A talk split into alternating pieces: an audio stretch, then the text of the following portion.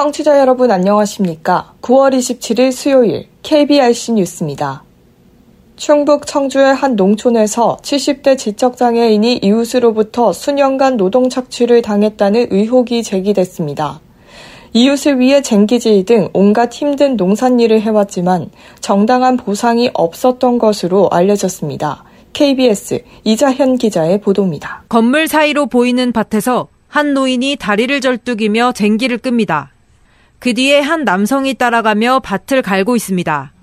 이 영상은 농촌에서 홀로 사는 70대 장애인 아버지가 걱정돼 자녀가 집에 설치한 CCTV에 우연히 촬영됐습니다. 아들 음성 편조. 너무 어이없고 황당하고 막 눈물이 나더라고요. 저희 아버지가 이제 그 직접 장애인인데 어떻게 보면 학대받은 거잖아요. 너무 어이없고 황당하고 눈물이 나더라고요. 저희 아버지가 지적 장애인인데 어떻게 보면 학대받은 거잖아요. 장애인에게 일을 시킨 건 이웃집 남성이었습니다. 동네 주민들은 이 장애인이 지난 10여 년 동안 이웃집 남성의 농사 일을 도맡아봤다고 말합니다. 마을 주민 음성 변조. 그 양반이 땡볕 때 고추를 안 따면 그 집 농사를 못 짓다고 할 정도로 뒤에 쟁기를 달아가지고 그걸 거기도 다 갈았다는 거야. 소마냥. 응. 그 양반이 땡볕에 고추를 안 따면 그 집 농사를 못 짓는다고 할 정도로 뒤에 챙기를 달아서 거기도 다 갈았다는 거야. 소마냥. 하지만 장애인은 금전적인 대가를 받지 못했습니다. 지적 장애인 음성 변조. 콜라 콜라. 그 거기서 이 그래서 아 딱. 아니 임금은 안 줘. 음료수나 줘.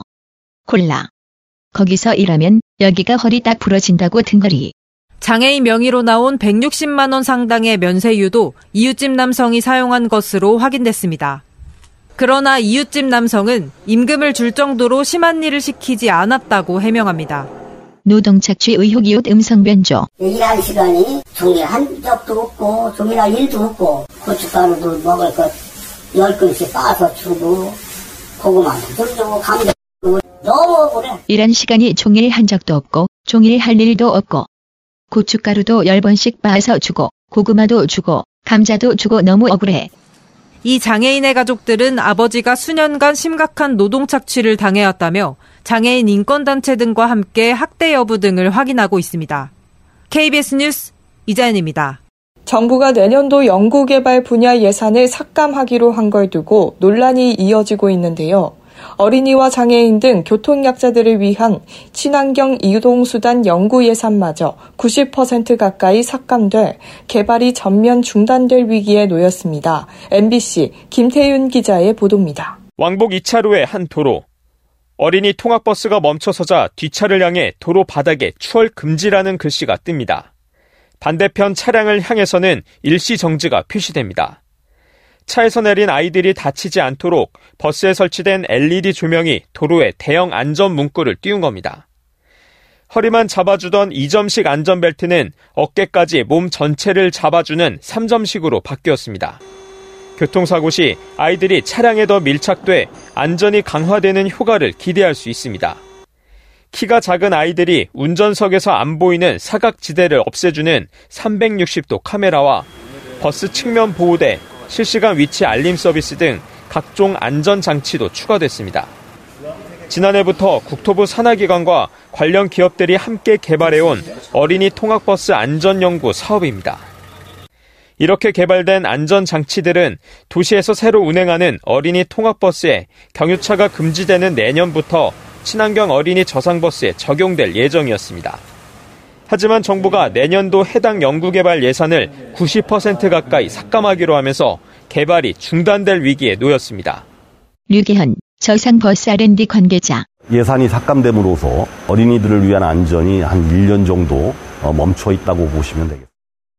이대로 R&D 예산 삭감안이 통과되면 진행 중이던 어린이 통학버스 연구개발은 물론 올해 말부터 진행하려던 장애인 탑승 광역 저상버스 연구개발은 시작도 못하게 됩니다. 현재 수도권 광역버스에 없는 저상버스를 도입하기 위한 연구개발 예산도 86%가 삭감된 겁니다. 이렇게 되면 국내에서는 해당 버스의 생산이 어려워 사실상 중국산을 들여올 수밖에 없습니다. 이양호 교수, 경기대. 국산화가 안 될 경우에는 수입산 유입이 불가피하고요. 특히 이 저가의 예, 국산 제품을 대체할 수 있는 중국산 제품들의 유입이 활발할 것으로 예상이 됩니다. 이에 대해 과학기술정보통신부는 해당 사업이 기술 혁신성이 낮고 투자 우선 순위에도 있지 않아 예산 삭감을 결정했다고 밝혔습니다. 어린이와 장애인 등 국내 교통약자는 1,500만 명. 삭감된 예산안이 국회를 통과하면 교통약자들의 안전한 이동은 더 멀어질 수밖에 없습니다. MBC 뉴스 김태윤입니다. 보건복지부는 어제 사회서비스 분야 최초 벤처 펀드인 가이아 사회서비스 투자조합이 정부 100억 원, 민간 45억 원 등 총 145억 원 규모로 출범한다고 밝혔습니다. 그간 환경, 문화, 교육 등 공공성 있는 분야에서 펀드가 조성된 적은 있으나 사회서비스 분야 펀드가 조성된 것은 처음입니다. 앞서 복지부는 기업에 직접 투자하지 않고 민간이 결성하는 펀드에 출자하는 펀드로 중소벤처기업부 등 10개 부처가 출자해 조성하는 모태펀드 2차 정시 출자 공고를 통해 지난 6월 사회서비스 투자펀드 운용사로 가이아 벤처 파트너스를 최종 선정한 바가 있습니다. 사회 서비스 투자 펀드는 새롭고 혁신적인 사회 서비스를 제공하는 기업과 디지털 첨단 기술을 활용해 고품질의 사회 서비스를 제공할 수 있도록 도움을 주는 기업 등에 주로 투자될 예정입니다. 특히 사회 서비스 분야 중 노인, 장애인 등 돌봄 관련 기업의 펀드 결성 금액의 최소 20% 이상을 투자하도록 해 취약계층이 고품질 돌봄 서비스를 제공받을 수 있게 됩니다. 투자는 펀드 결성일로부터 4년간 이뤄지며 회수되는 재원은 다시 사회 서비스 관련 분야에 재투자해 투자, 성장, 재투자의 선순환 고리를 형성할 예정입니다. 복지부 김혜진 사회서비스 정책관은 복지 분야 최초로 사회서비스 투자 펀드가 결성됨으로써 혁신적인 사회서비스 유관 기업들에 대해 활발한 지원이 이뤄질 수 있을 것으로 기대한다고 밝혔습니다. 광주시는 어제 광주시 시각장애인 복지관에서 시립 점자도서관 개관식을 열었습니다. 광주시는 사업비 19억 원을 들여 광주 시각장애인 연합회 인근 부지에 지상 4층, 연면적 414.12제곱미터 규모로 점자 도서관을 준공했습니다.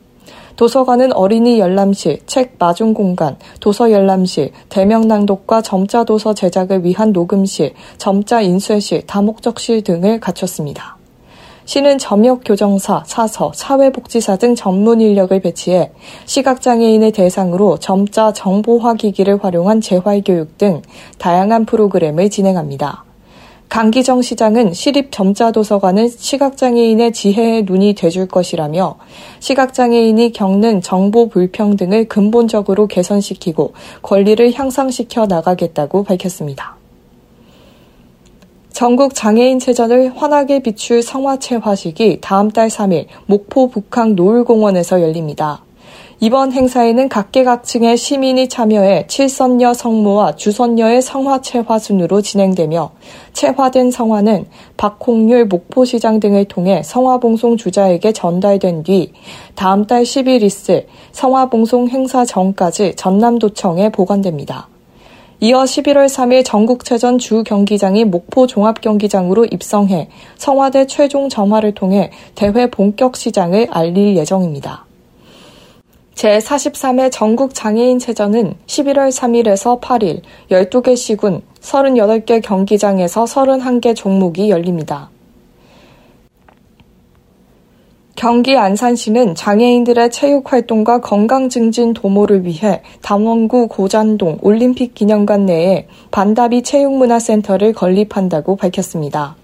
반다비 체육문화센터는 장애인 전용 체육관으로 총 사업비 198억 원이 투입돼 지상 3층, 연면적 4,663.07제곱미터 규모로 건립됩니다. 안산시 최초의 barrier free 건물이 될 반다비 체육문화센터는 다목적실 수중운동실 및 다목적 체육관, 체력단련실 및 재활치료실 등을 갖출 예정으로 오는 2025년 6월 준공을 목표로 지난달 30일 착공했습니다. 이민근 시장은 전날 열린 기공식에서 다름이 존중받고 차별받지 않는 사회를 만들기 위해 물리적 제도적 장벽을 제거하는 베리어 프리를 안산 전역으로 확대하고 장애인들도 안전하고 편리하게 운동할 수 있는 환경을 조성해 나갈 것이라고 말했습니다. 끝으로 날씨입니다. 추석 연휴 첫날인 오는 28일 아침까지 전국에 비가 내리다가 차차 그치겠습니다. 비로 도로가 미끄럽고 안개가 끼는 곳도 있어 귀성길 교통안전에 유의하셔야겠습니다. 새벽까지 수도권과 강원 영서, 아침까지는 충청권과 전라권, 제주도에 가끔 비가 오겠습니다. 오후에는 소강 상태를 보일 예정입니다. 강이나 호수 골짜기 주변에는 안개가 더욱 짙게 끼겠습니다. 귀성길 교통안전에 각별히 유의하시기 바랍니다. 내일 아침 최저 기온은 17도에서 22도, 낮 최고 기온은 25도에서 29도를 오르내리겠습니다. 미세먼지 농도는 원활한 대기 확산과 강수의 영향으로 전국에서 좋은 수준으로 예상됩니다. 날씨였습니다. 저희 KBIC는 추석 연휴를 맞아 내일인 9월 28일 목요일부터 10월 4일 수요일까지 휴방합니다. 휴방 기간 동안 KBRC는 재충전을 통해 좀 더 유익한 뉴스 보내드릴 수 있도록 최선을 다하겠습니다. 이상으로 9월 27일 수요일 KBRC 뉴스를 마칩니다. 지금까지 제작의 권순철, 진행의 강미성이었습니다. 고맙습니다. KBRC